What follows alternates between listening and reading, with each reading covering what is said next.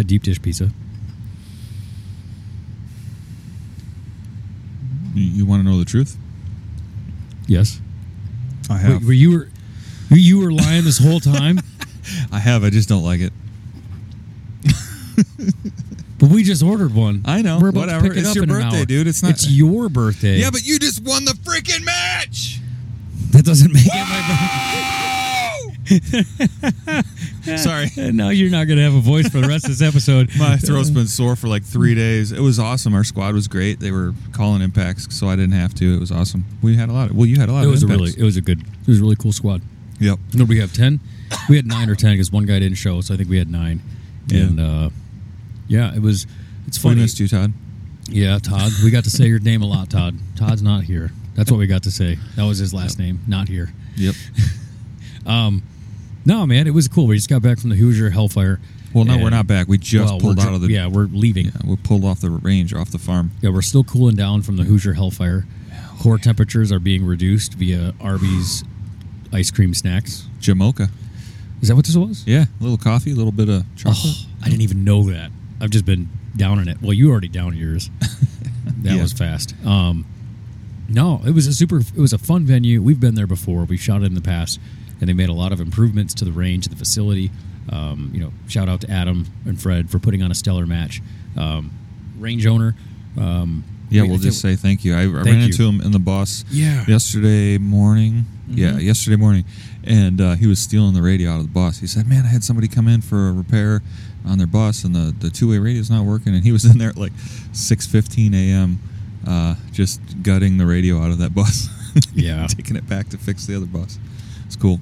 but it was it was a great match, great venue for what they did. You know, it's it highlights some of the challenges with being a new match and a new venue, and just trying to overcome things that you don't expect to have as a match director.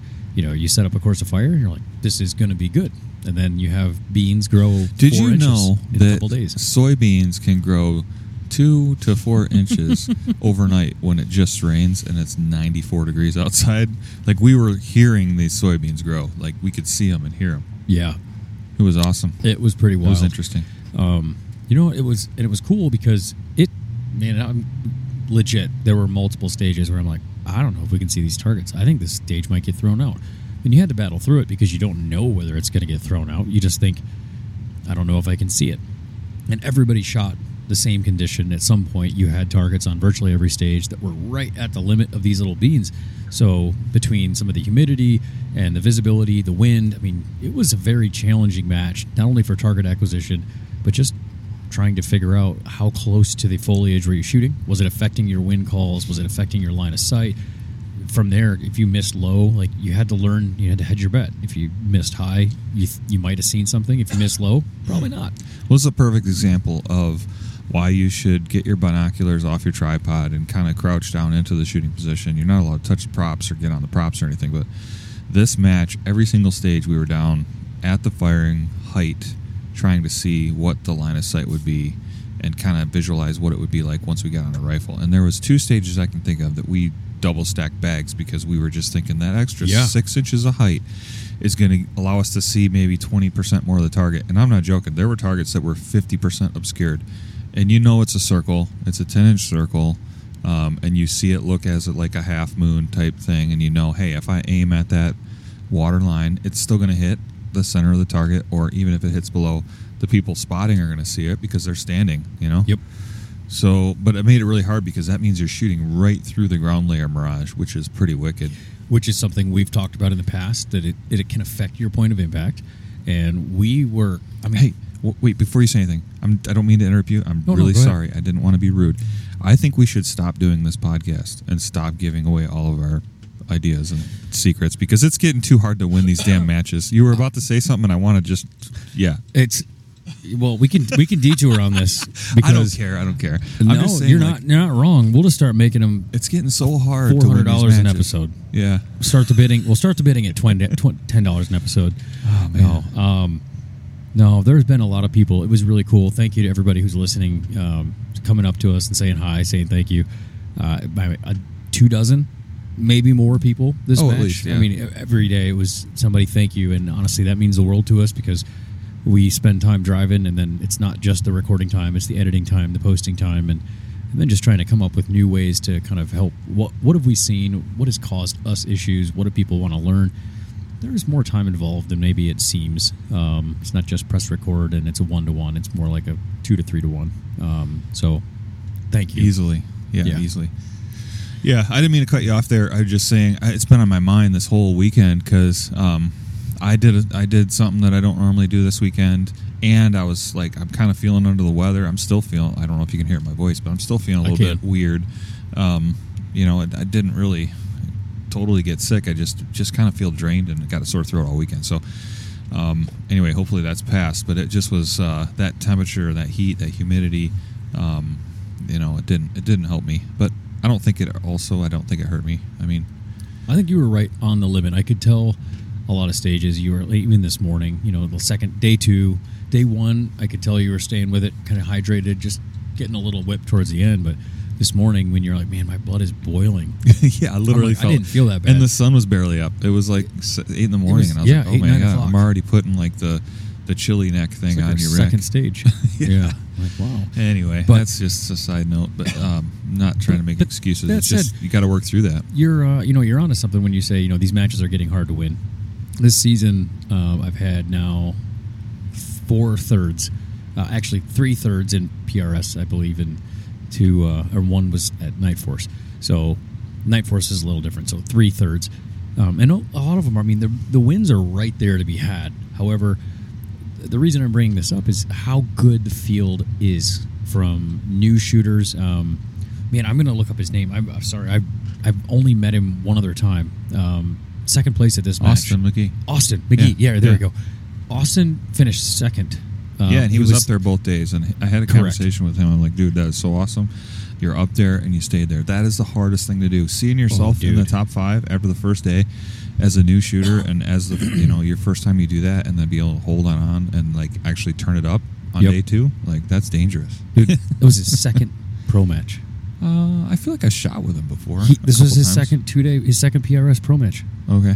Well, congrats to. Austin, man. That's what he, killed came it. up and told Good me that job, right man. after we were taking photos. Um, yeah, congrats, man. That's stellar. I would have loved to have been. in his squad to see it. Yeah. Yeah, that was Um, cool.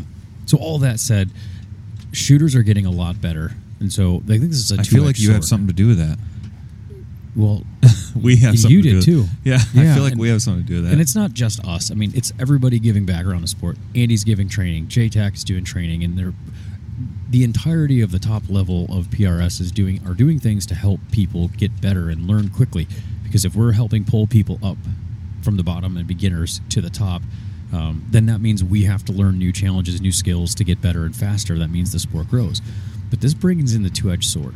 It's as the top and as let's call it newer shooters become faster uh, and better quicker. It means that some of the newer shooters who don't have access or don't necessarily know how to get going may struggle. or be Um, or be like really intimidated. yeah, even more so than they, you know, probably already are. I remember what it was like for me, and man, uh, to be blunt, I don't know how well I would have been received uh, in the PRS, how well I would have received PRS showing up now. It's such a different sport, and it's so competitive. Um, but that said, I think I still would have gone for the challenge. But it's it is vastly different than it was. Yeah, I mean, we had we said it at the beginning. We had a great squad. Like we had everybody from first place to probably mid. Joe and Paul. and, and Joe and Paul, and and uh, ev- and they even shot great. I mean, They they, did. were great, and they were great squad mates. They were very helpful. Uh, I just wanted to say that like. Everybody, there's something for everybody in these matches. And in this match specifically, I feel like it was pretty much like perfect. It had some difficult movement stages. It had some smaller targets, but most of the targets were really fair in that half half a mil range.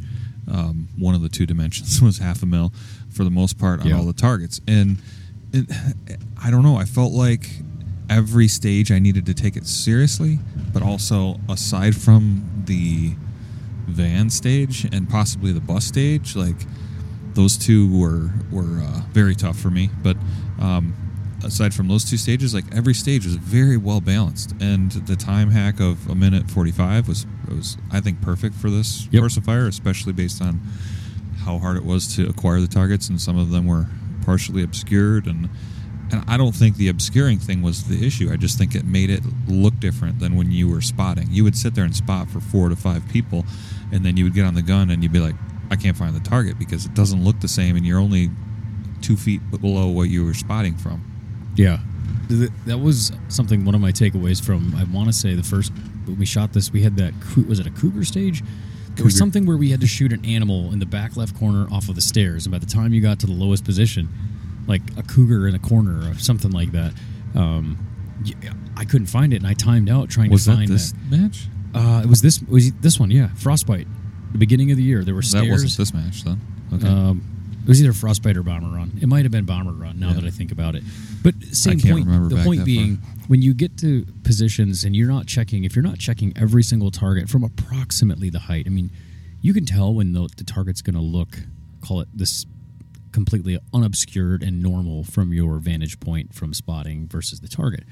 Even if you, like, you think you're 100% sure, take the time, walk to the prop, even if it's just with an eyeball look at the eye level from your prop and sort of quickly go, yep, I can assess, I can see target one from that position, target two, yep, there's nothing. And if you go, "Ah, I'm not really sure, grab your binos, grab something, and get a quick reference point to make sure you know if that spot is a viable position. There were a few that were not possible. yeah. You had, and they were generally they were pretty good about saying, "Hey, don't shoot here because you can't see the target."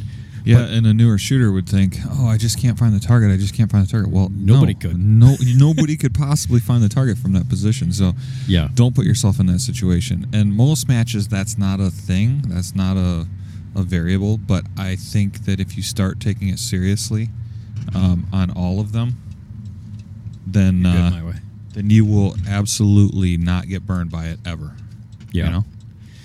Yeah, it is. It is a skill that you should start adding early in your sequence of PRS. If you're newer to the sport and you're trying to find, hey, what are the low hanging fruit?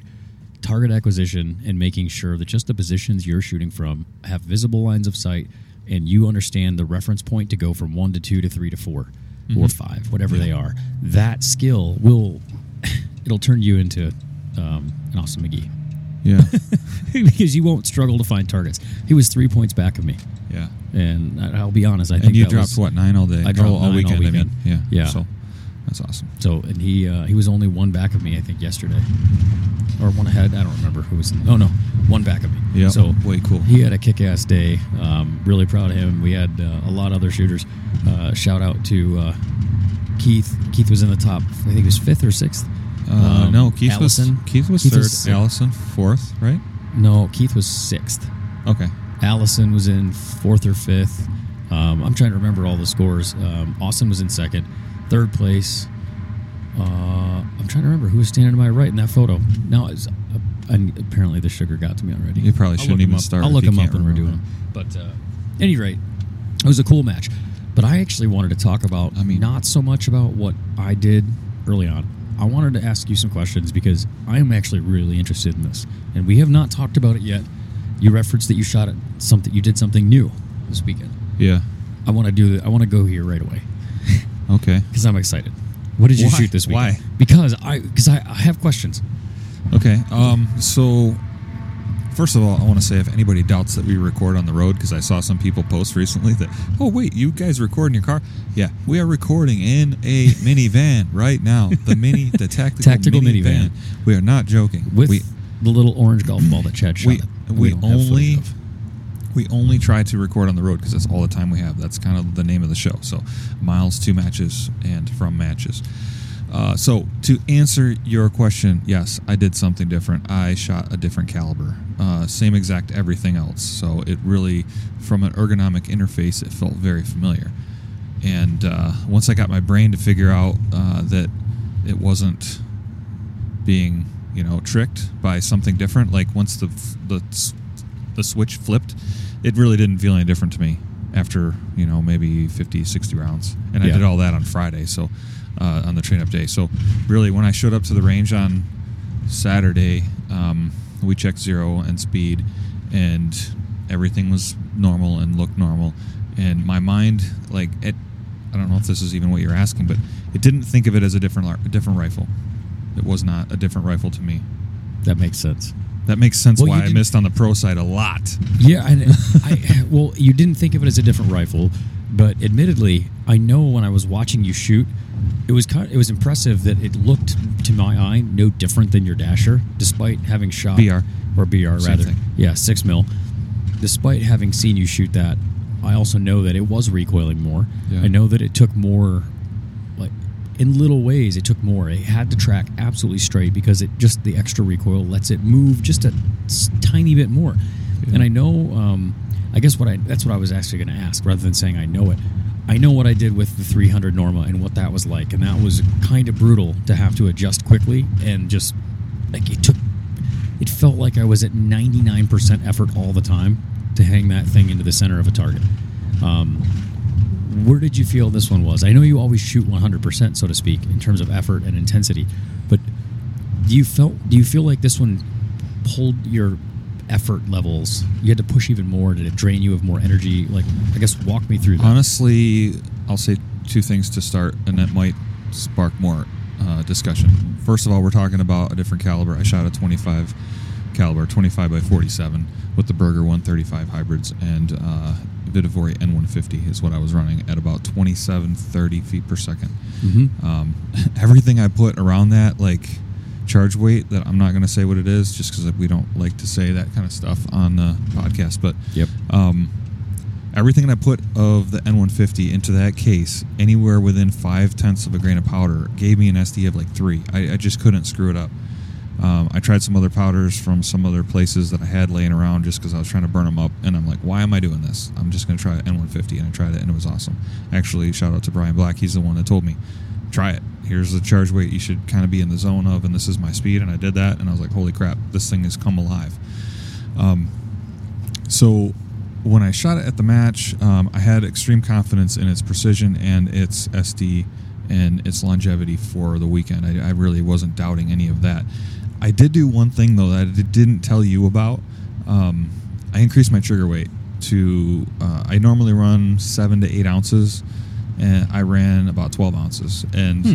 What I it did save me twice. I caught myself kind of trying to snag the trigger a little bit, and it didn't go off. I'm like, that was stupid.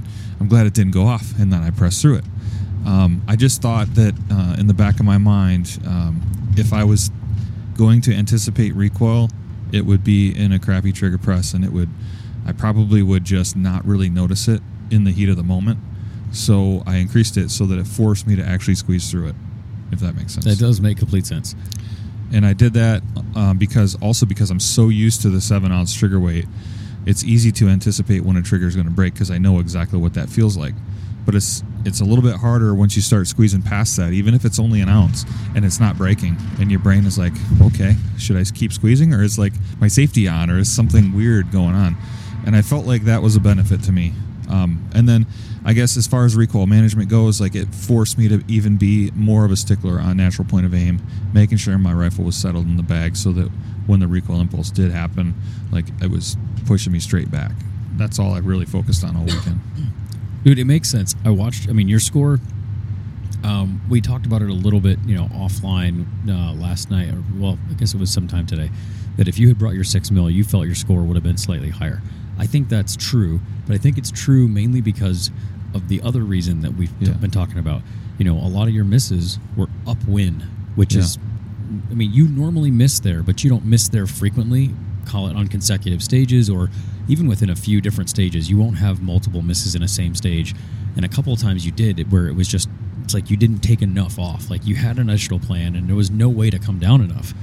I so I have a really good intuition on what I see for Mirage and what my wind hold should be for for a six six mil one hundred five. Yeah. I just very intuitive. Like I can look through the scope and say, okay, that's four tenths. Like four tenths will hit the plate somewhere, and then I can watch it and make a correction.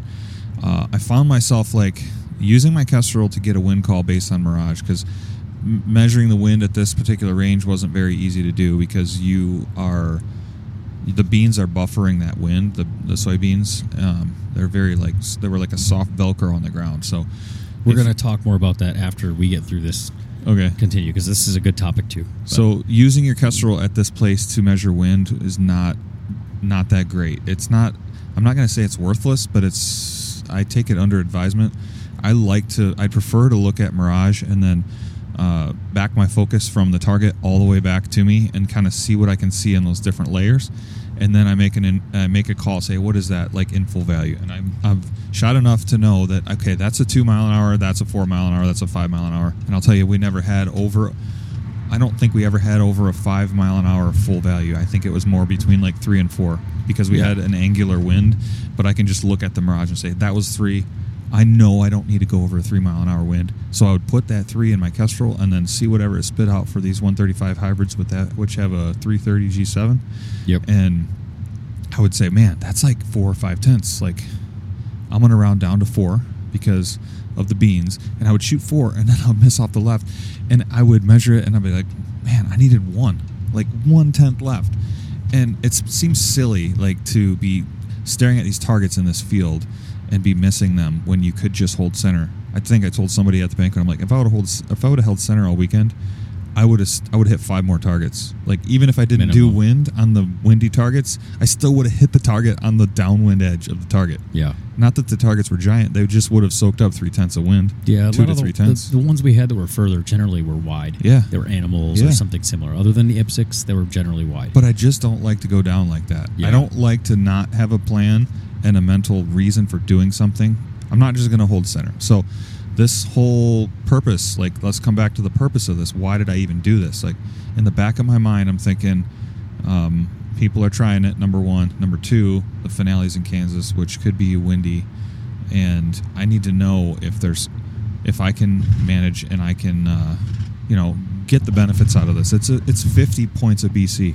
Like yeah, it's a one- significant amount. the 105s are, are at the 275, 280 mark, and these are at 325, 330 mark. So, um, but that doesn't do me any good if I'm always, um, if I if I don't if I'm not in tune with it, you know. Yeah, I agree. Well, this is why I wanted to ask the question specifically. You know, did you? What were the benefits that you felt you gained versus the trade-offs that you made? Because I have spent so many rounds with a six mil now. I've shot a lot of Creedmoor, so I know what six five Creedmoor is like. I know what fast sixes are like. I know what slow sixes are like. But jumping right back into say a six five would be a, a it would feel like a dasher to be honest. Just to have more shove. Yours when you're running twenty seven fifty to twenty eight.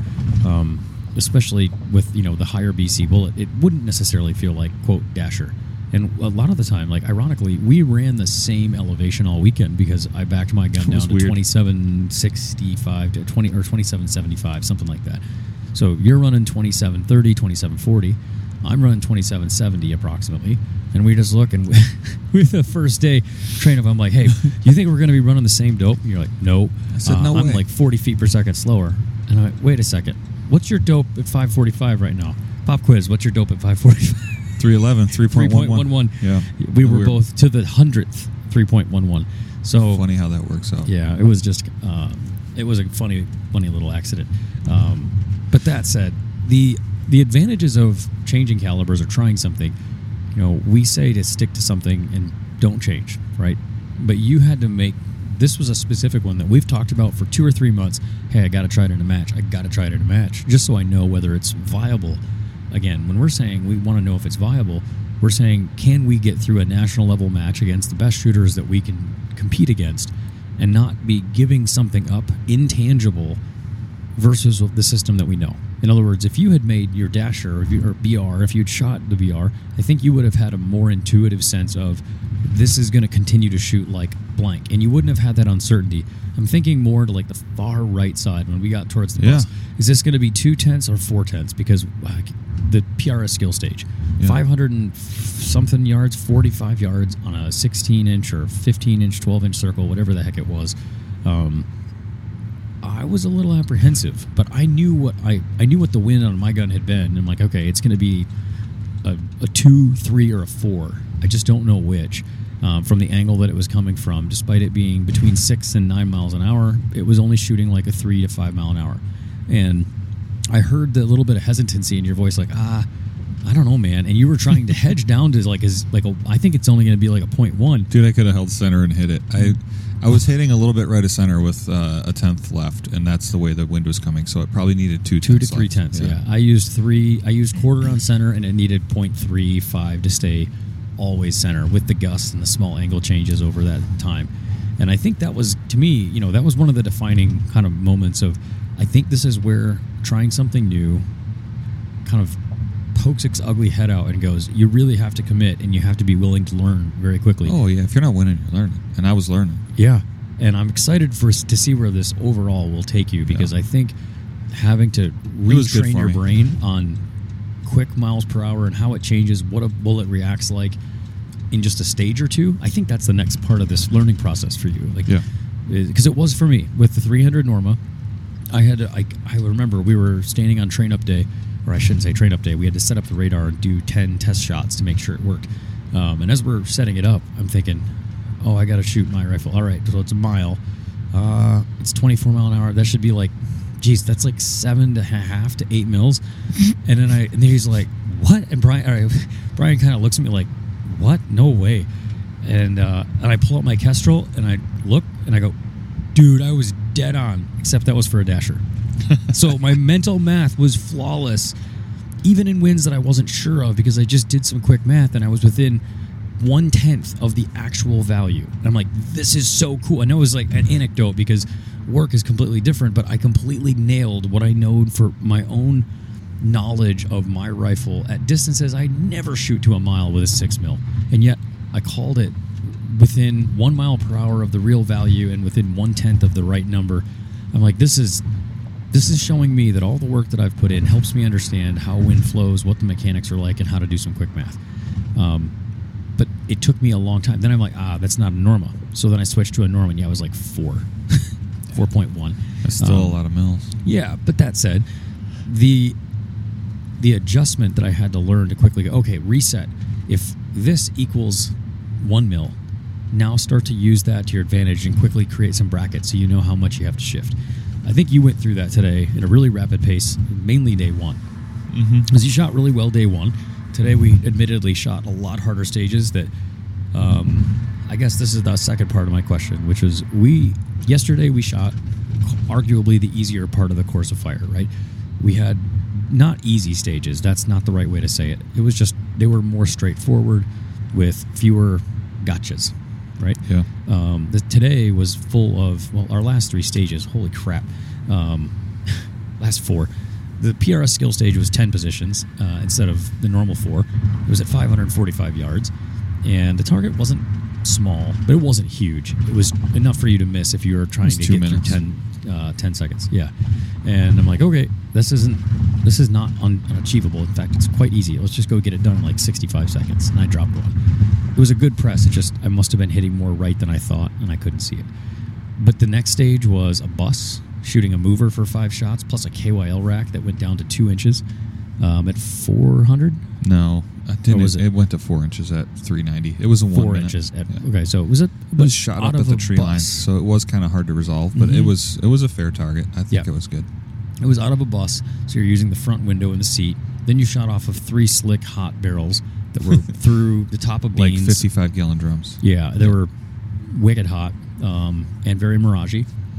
Um, There it was one target that was fully obscured Yeah, because there was a weed that grew up overnight. yeah, so you could see through it like a screen door. Yeah, it was Um, cool. Yeah, and you was shot it and you funny. still hit it. It, It just funny. again, it was one of those things like okay, you had to read through the weed, you know, your target impact. Is it rocking left I or had right? planned because if you looked at that target, I had the only the top third of that IPSC was shot, and I had planned on shooting at the bottom third so I could see exactly what where my wind was hitting. And when And I got in got there, I was like, there? "Man, I can't even see the target at all, at all." Like I saw the hanger, and the weed was like the exact width and height of the target. Yeah. It was wild.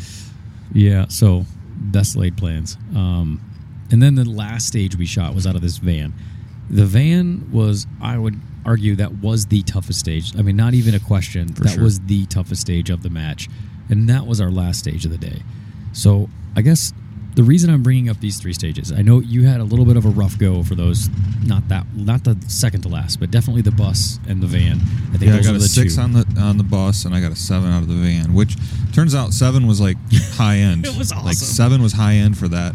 Yeah. um, I made a small mistake there, um, but and I timed out on the very last shot. I got uh, I got the shot off 0.34 seconds late, and it was an impact, so that didn't count. I would have had an eight, but Eight, yeah. but yeah, I uh, I felt like I had a great plan. I would still do it again. I just would do it just 0.34 seconds faster. point at And point zero, would- point zero four seconds faster. Yeah, and at least dial part of your click on the Yeah, transition. it was only two tenths difference, and I didn't dial one of them. So Yeah. yeah, I ended up missing one and hitting one before I realized that. So Well, so my wind I'm- call was good. The reason I'm bringing this, it was good. Um, the reason I'm bringing it up is, do you feel like the added recoil out of moderately unstable positions? We had a few that were not, call it rock solid rock type positions. Did you feel like the recoil made it more difficult for you to spot your shot, place a good shot in conjunction with your trigger? Do you feel like there was any handicap there? Because this is something I've fought. I will say uh, 98% no. I don't think it affected me. I I think as a general rule, I don't see a lot of trace, uh, especially when the sun is blasting us in the face like Ugh. this, and it was hazy and and and miragey. Um, it wasn't great conditions for me to even s- see trace. Um, I don't know if you're leading this question somewhere, but I know there was a stage where I it wasn't a recoil issue; it was a terrain issue where I second guessed where I was hitting, um, and then the field fire type targets in these beans. If you don't see Mhm. trace, like you don't get any real feedback. They Yeah. just get sucked up in the soy. So I really, I would like to say no, but maybe you know one or two points, maybe um, because I couldn't make a great read. But I don't know. I um, I Yeah. don't feel like it held me back. I, I have zero regrets about it, to be quite honest, because I had to I had to force myself to do it if I was going to ever try it. So So the reason I'm asking these is these specific questions is mainly to kind of put the listeners in a little bit in your shoes and kind of a little bit of forewarning, fair warning. You know, trying new calibers, specifically the new like six five go big, go home type trend. Um, it is not necessarily unachievable. However, bigger calibers exploit things much faster. So if you are, let's call it not an amateur, not a novice, but not call it all the way to where you want to be. You're not competing in the top five, top 10, top 20 all the time. You're sort of somewhere in the middle. changing the caliber isn't going to get you there. It's not. It's it is absolutely not. It isn't going to help you with the 50 points of BC. I, I mean, you and I talked about it multiple times Saturday evening. Why the hell do I have 50 points of BC and we shoot the same wind call more often than not? Well- I'm like, that's a good question, and I can't say that the answer is. The part of it is because of the lag time, right? Wind deflection happens as a result of how much lag or drag there is in a vacuum. How much called the difference. well, and this wasn't a long range match. I mean, the longest target was two shorter. targets, and they were 900 yards. So Yep. um, like I said, this was a testing thing for me, and I don't, like I said, I don't regret the, I don't regret doing it. Um, but I definitely know for a fact that it wasn't the right caliber for the for this specific match. But I just, it, was, a the low right risk. caliber for this time. It was a low risk match Yeah. for me. I mean, we got an AG Cup match coming up in two weeks. I'm sure not going to try anything new there. Um, we got war rifles coming up, and that's, That's was on the back of my mouth, Yeah. my mind, and I'm thinking, man, this this actually could help me there. So, um, I don't know, it was pretty good. I agree. mean, I finished in the 94 percent Well, of you, so You had 180, 181. 181 impacts, so yeah, 10 you got back. 10 more than me. Yeah, and that's not much. I mean, when you spread that over the course of a match, and you really had it was six, was it six points, seven points, Seven points. on seven two points on stages. two stages. Yeah. So, um, I mean, I was really impressed with how well you were shooting that damn thing because It was shooting well. And it, let's go back to the wind thing. Um, I even after day one, when I was holding so much less wind than you guys, uh, and we're only talking two tenths, but two tenths out of four tenths is pretty significant in my book. Yeah. You know, and so I'm like, I'm gonna go check my zero. Maybe my maybe my zero is two tenths left, or uh, at least a tenth left, and I shot five shots in the same ragged hole, and it was point of aim. And I'm like, okay, well now I know I can trust it. And this goes back to the Yeah. thing we've said all the time check your stuff. Check your zero. Check your speed. You need to know that these things are good so that you can learn from it. Like if Yeah. you're shooting the perfect round and you know that it is the perfect round you can learn from it. But if you have uncertainty in where your bullets are landing based on where you're aiming you can't learn from it. You can't learn the wind. You can't learn positions. You can't learn anything. It's hard to rule out an uncertainty as being the cause when something that can be certainly known isn't checked, isn't Yeah. verified. It's impossible. Yeah, and I mean, we and checked. it's frustrating and people people Yeah. get really frustrated with that and just go back to basics I, I mean, I have now. I'm come to the terms of the idea that my velocity never stays the same. It's going to move around. It might only be two to three feet per second. It might be twenty, but it will change, and you don't know when it's going to change. So you have to just adapt to what you see on target. If you miss a shot high that's perfectly stable, hedge a little bit with your zero offset, hedge a little bit with your speed until it lines up just at least a little bit better. We've said it before, like the half correction style method. Try to get closer to where you need to be. Um, I did that all weekend, and I was starting to think towards the end of the day, day two, end of the day today. I'm like, hi, I think I'm running a little quick. I'm going to start rounding down, and I'm going to bump this again. But I'm glad I did. I mean, it would have. In fact, like I missed one shot on that uh, second Bobcat. Then I'm like, mm, it, the gun act a little funny, but I thought, yeah, maybe I am a little high, so I favored just another half tenth tenth lower impact fine. So again, when you have to track a lot of variables, trying a new caliber, switching to something because you get here of all the you know the pros are all going to six fives, they're all shooting heavier bullets, high BC bullets. That's not what gets it done. We we've already taken the time to master all of our fundamentals and skills around perfect NPA, perfect trigger presses, learning to watch shots, learning to read splash, reading mirage, um, having a good intuition about what's about to change or when something is changing. You need to have that same intuition with something. Doesn't matter whether it's a six five or a six mil, but stay there until you can. And I was just gonna say, you know, I think you would have probably not dropped those shots with your dasher or with your BR. I keep saying that with your with your BR. 105 hybrids With yeah, 105s. Yeah, just because hey, that's you know, you're it's God's bullet according to you. Um, but uh, it, I think you would have just been a little bit more comfortable. I watched you settling the gun in the bag, and you looked like normal. Uh, in fact, but I watched you do it more, far more meticulously than I've seen you do it in a, in a while. I've seen you take some time, but in this case, it was like you were. It was longer through the shot, spot what happened, make a correction, resettle the gun, and it seemed like your cadence was ever so slightly slower. Yeah. But you were working harder. That was my perception having watched you all weekend. And I know when I shot that Norma, I know when I shoot my six five in practice, it feels like I'm putting out a far a higher level of effort in order to maintain the same level of precision all the time. Um, because it's so easy to go like just half a minute left or right or high or low just because the gun maybe isn't perfectly settled. yeah So i think it's good to like you train with the six five. i think it was good for me to maybe just get into that zone of being meticulous about that those steps because you can get pretty lax when you're hitting targets all the time dude it, this was the mo this was ar- arguably as stressful as the ag cup for the last few stages for me and i'm not sure i think i am sure why the stages themselves i knew i was close to the top i knew i was probably in or tied for the lead but we shot the four hardest stages we could other than Yeah. one at the end of the match and so i knew it was probably going to be mine to lose not mine to win um, so to speak and that said, it was close. It came down to the wire. I cleaned the bus, and that was that was the one that was finally like, okay, I can breathe. But I'm not kidding you. If I go back and check the stress on my watch, I guarantee you there is a massive spike at approximately 210 when we started that stage. The van The no, the, the bus that would have been Oh, like the bus. 10 like 110 there. The van was even worse. The van was a long walk followed by like thinking about the van and just going. i was more worried about the bus than the van yeah, the bus I- ended up being really bus easy. bus are tough you said it was easy It ended up being really easy. Like I- for me, it it, felt. easy I thought it felt very easy. I was far more put off by the bus or the van rather. The van, I'll say. I guess let's just go through these quick stages and where the chuckles are in case you happen to run into these props in the future or you're going to shoot them. The bus we shot out of the back left, call it the rear door, um, out the window and the seat. You had to go side window Side window. using the back of the seat for rear support. Yep. So you shot five movers out of that at 545.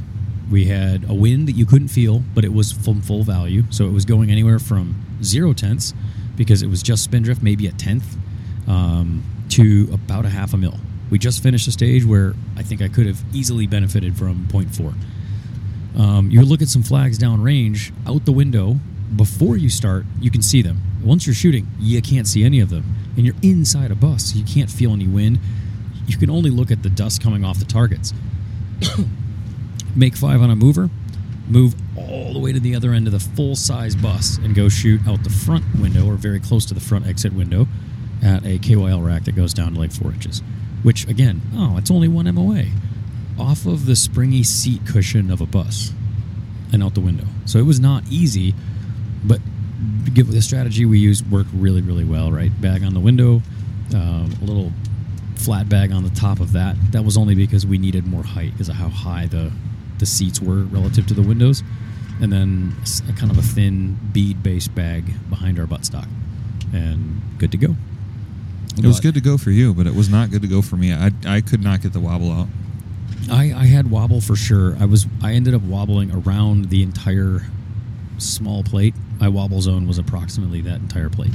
Yeah. Um, but I kept waiting until my dot was just circling somewhere around the outside left side of the plate. I'm like, okay, I just thought it's stuck over there. I just thought of something.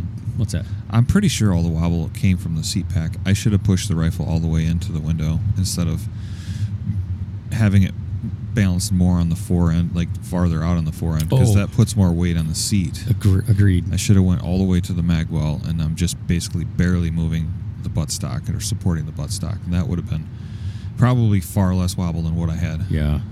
I, I What did pulled you my do? I pulled my back to approximately underneath my foregrip, my finger grip. So midway across your chassis. Midway, yeah. Forehand.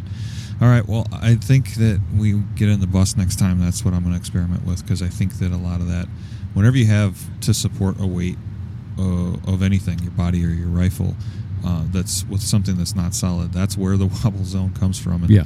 those seats were soft, and we had a bag on top of a soft seat. So And I think that probably was the most of my problem because I couldn't get it out. Not even in the. I couldn't get it out of the back. I couldn't get it out of the front position. Interesting. I, I think we should get trigger cams and do some work on that next time. Well, I on don't need a the trigger cam to tell you that my wobble zone I, I know that, atrocious. but with different with different approaches, because I agree with you. I Yeah. was really trying to figure out where can I put more of the weight on something that's rigid. So I did pull my bag back. It was all the way forward. I moved it not quite halfway so that I could try to get more of the balance towards the rifle on the window, and I was just using the bag without just to stop wobble or stop uh, yeah, you know, for some I rear think support. that's the way to go. Yeah, Um, but the same thing also on like, well, anytime we use a support bag in a rear tripod. I've been really working. I used tripod more this match than I have the entire season, uh, which was twice.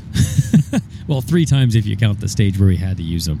Um, but it was a. I had to constantly work to where do I put the support bag? Where am I placing my rifle? And I really, really, really enjoyed the last stage we shot off the barrels because we used the schmedium or the pint size, uh, excuse me, schmedium slash plus ones on the barrels, not attached to the rifles, just set down, put the rifle in it. Yeah. And when I saw you shooting it, I'm like, I think this is going to be good because most of the weight of the rifle can be on the bag. It'll act natural, but I can use this tripod just to stop wobble. And then once I'm on it, just shimmy, shimmy, done. Bang. Yeah, it manages the recoil really straight because the bag's not attached to the rifle, so Yeah. the recoil impulse just slides straight back. So I do like cool. doing that as long as it's not going to hinder me with time. And that was a stage that only had three positions, so just throwing the bag on a prop, setting your rifle in the bag, and then using tripod rear. Sometimes attaching the stuff to your rifle and all kinds of other crap just makes it uh, more difficult, but it's probably just because you don't train with it as much as you do the other stuff. So Yeah. I think uh, this is. I'm glad we talked this through because I have some ideas that I'm going to mess with, like you just said, and I think it'll make us both better for messing with it. Yeah. The um, the other thing that I noticed with the bag on there and moving it, it's it was easier to level the rifle. We talked briefly about Way this. easier. You can just it feels like the rifle is just on a bag, and you just happen to have a tripod near you to stop it from moving when you need it to absolutely be dead still. yeah. That was cool. So I liked all of those attributes of it. Um, I did hear you say on my very first one, like when I started out of the Connex box, um, beep, and I go, you said- you said turn around to, I think you were talking to Hunter. You don't see this very often. Which one? when we shot the Connex box. Oh, yeah. Because I grabbed the tripod and you're like, Really? You gonna No, use it? actually, what I said was, you can tell he doesn't do this very often Oh. because you were fumbling trying to get in there, holding onto a tripod and your bag and starting your timer. You could just tell that you did not have a plan for starting the stage with a timer and Oh, man. all that stuff in I hand. hate starting with tripods. It just doesn't work. They're just, yeah. It was worth it. Um, You heard me say that though. I did That's just fun. out of the corner of my ear. and like, you don't see this often. That's all I heard is you don't see this No, often. And I'm actually, thinking, what I said was, I- you can tell he doesn't do this very often. It was more of an insult than what you heard. I'm sorry. Oh, okay. Stabbing me in the front. I see how it goes. Um, well, the funny thing is, both of them are equally this true. Yeah, they're important. Yeah. Yeah, because you don't see that often. I don't like to use tripod rear, um, but I will say it's still something that I know I need to get better at it. We used it there. We used it out of a um, out of a truck thing, and that wasn't a truck. It was like a what trailer. Trailer. Yeah, we had to get, and that was actually a rear like tack table style. We used it uh, off of just tripods, literally just shooting off of tripods with a ball head and a plate, and we shot it from the barrels. And then even you guys went so far as to use it in that damn van, which surprised the heck out of me. But that was to me the hardest stage of the match. I got Um, through it though. I know you did, and it was surprising. And I don't know that I ever want to learn how to go through it because that one, it just looked and it sounded like the amount of dead time, like beep, engage, and then I could have played the Jeopardy song and probably answered like the Daily Double multiple times. And well, then I this heard- goes back to a couple things Boom. because we we need to mention um, we we all shot we all shot the um, hold on I got there's a guy with a trailer next to me Oh, he's trying to merge. it's a jeep with a It's a trailer baby on board. um, we we all took into that Connex a tripod and shot out those windows and, and did pretty well. Um, and then Jason Bars, our buddy, goes in there without a tripod and cleans it. And we had this discussion um, right after that stage. And man, I'm not trying to convince people to use stuff that they're not familiar with. It comes down to the point that you need to know what's best for you Yep. and be very good at it. And you've been very good at just using a bag for a long time. And, but I've also been pushing on you for over a year to practice tripod because I feel like it's just it's just that little thing. If you have that level level of comfort with it, it will help you one time out of 50 and that one time will might it might just win you the match. But you need to be very comfortable with it. It could have. And I was glad that Jason didn't use it and he cleaned the stage. And we both had the discussion after it. Jason and I both cleaned the stage and we were like, man, I'm glad I did it that way. and we both did it different. So just Yeah. know what your body and what your gear and what your abilities are best at and then roll with that. Don't let somebody convince you into a different method, Well, even if that- it looks great. And that's exactly where I wanted to go with this because the exact same thing in the van. You guys used the tripod rear. I saw that in my last stage. Like, I just have to get through this stage. And then I hear the RO, hey guys, welcome to this stage. By the way, the highest score is usually like a two here. Uh, so good luck. Yeah. Everybody's timing out. Legit. No bullshit. Every single person prior to me timed out. Every single one before I'm like, okay, really? I just watched every person in our squad everyone time out and they're getting to like shot five. Yeah. Oh my god! And so I'm looking at Well, this. that's an easy decision to make, though. Well- like if you're already not comfortable with the tripod and you say everybody timing out, don't use the tripod. but this is the thing. I know it is for me. This is not going to be an easy decision for people who are listening to this and thinking, but everybody else is using a tripod. I have to use a tripod. If you see a piece of gear and you start to go, oh, I don't know about this, you should probably default, just put an asterisk, check mark, question mark, big highlighter, whatever in your matchbook. Practice whatever the thing is that you're uncomfortable with that you're not going to do, and For then do the time. thing that you're comfortable doing because it could cost you the match if you try it. I, I almost did it, but I'm like, you know what? That floor is uneven, is woo woo, and it's undulating. Prone is hard enough because of the way that the floor, there was a, like literally a rusted spot where the floor had caved in in two different spots. So when you laid in it, you had a huge bucket your bag was going to lay in, and I wasn't even sure if my bipod was going to be the right height. Could I see the targets in the first place? uh, let alone setting up a tripod and then having to fumble with that. So I'm like, I'm just going to go default to I am great with a rear bag and putting a bag on a prop and shooting the smallest targets that have ever been shot. I'm not concerned.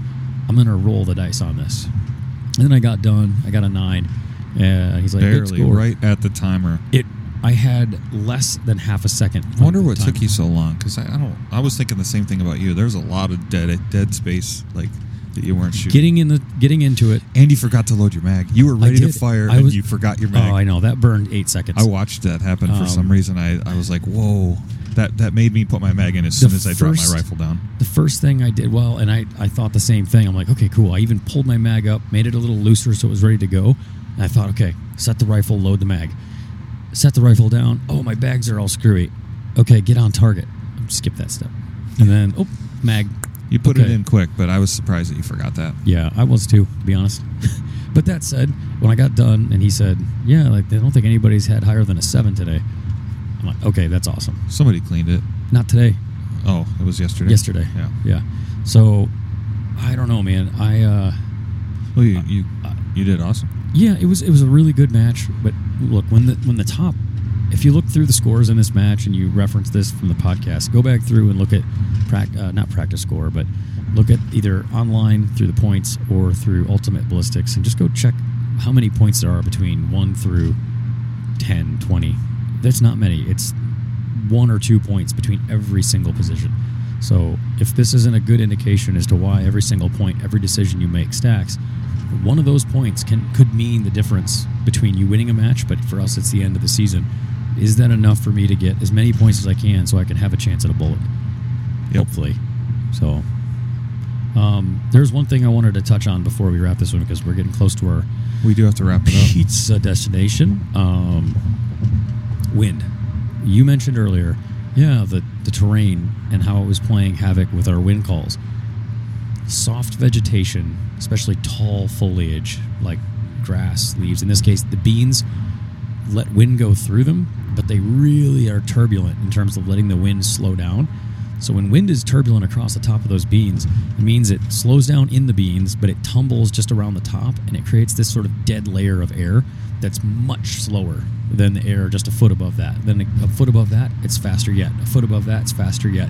Until you get some amount above all of it where it acts normal and it's laminar when you get into these conditions, like we saw it right away, and we're like, oh yeah, this should shoot like 0.4. Nope, 0.1. Even though you can measure it all day long, your kestrel isn't wrong. It's just wrong at the height you're measuring. Yeah. So, People are standing behind the firing line with their arm as high as they can reach it. I'm like, but that's not where your bullet's going to be, like literally. So yeah, none of this was long range. So as soon as I see that happening, I'm like, ah, that's that's probably not going to go well. Well, it happened to you at the corn at, can- at M- MTC when you shot that match up north. Same way. Yeah, I won that match, but the the difference is like I learned that on the very first bullet. I measured the wind, and I saw I thought this is going to be uh, six or seven tenths hold. I shot the bullet. I measured it, and it was three tenths. And then I put that back in my Kestrel for three tenths, reversed it into a wind call. I used that the rest of the day, Yeah. and yeah, it was uh, it was a learning moment. And I, I transferred that over here. I just think I needed to round down more because of the bullet. Yeah, I think it was. I think it was bullet. I mean, I was doing as high a measurement as I could, simply so I could keep what am, what am I feeling? Because we're gonna feel the faster stuff. But what is it shooting like when it's like that? So I was trying to keep track of. I'm measuring five, six, seven, eight, nine, five, six, seven, eight, nine, four, four, four, five, eight, nine, nine, nine. But nobody is. The effects downrange don't match what I'm seeing with what I'm measuring. So I was just using those constantly to hedge back and forth. In other words, No, I get it. when Like you see people yeah this is more for everybody listening. When you see people holding especially like the guys at the top if they're holding up their kestrels they may not be actually trying to measure the wind for the reason you think they're trying to measure the wind. Maybe. i know multiple times i was just getting a number to get a number. I was going to shoot the same thing regardless. I just needed to know what it looked like and what it felt like so that i could have a, a limit on if until it gets to this i'm not going to change my hold. Um, but any rate, I measured six or seven miles an hour, so you know an eight tenths that I only shot to four, a couple times. So I know you did the same thing, but Right. Well, we're gonna get off at our exit here and get one of these side deep dish things. so wait a second. Let me just get this straight. You have had deep dish pizza before, and you really don't like I've it. been to Chicago. I know. That's why I was so perplexed. I'm like, how can he not have had this? I just But didn't want to tell you it? that you can't get it. Where did, you didn't want to let me down easy. I get it. I know. But where did you get it before? You remember? I don't know, some famous place in Chicago. Was it Giordano's? It probably was, to be quite honest. can't be. It probably was. yeah. now now it's not my birthday anymore. It's uh, it's it's hard to eat driving in a in a car. We'll just say that it's a fork and knife type of meal at that point. Well, we're gonna figure it out. It I'll shall be it solved. I'll try it. At least you let me pick the toppings: pepperoni, mushroom. Those are good topic choices. Yep. Very consistent. All right, man. Well, congrats again. That Thanks, was buddy. awesome. Congrats to shooting. everybody at, at, at the match that pulled out uh, some hardware and and to everybody else that progressed their learning. Because if you're not if you're not winning, you're learning, right? Yep. All Gotta right. own it every day, man. Yep. Because the match has already started. You know it.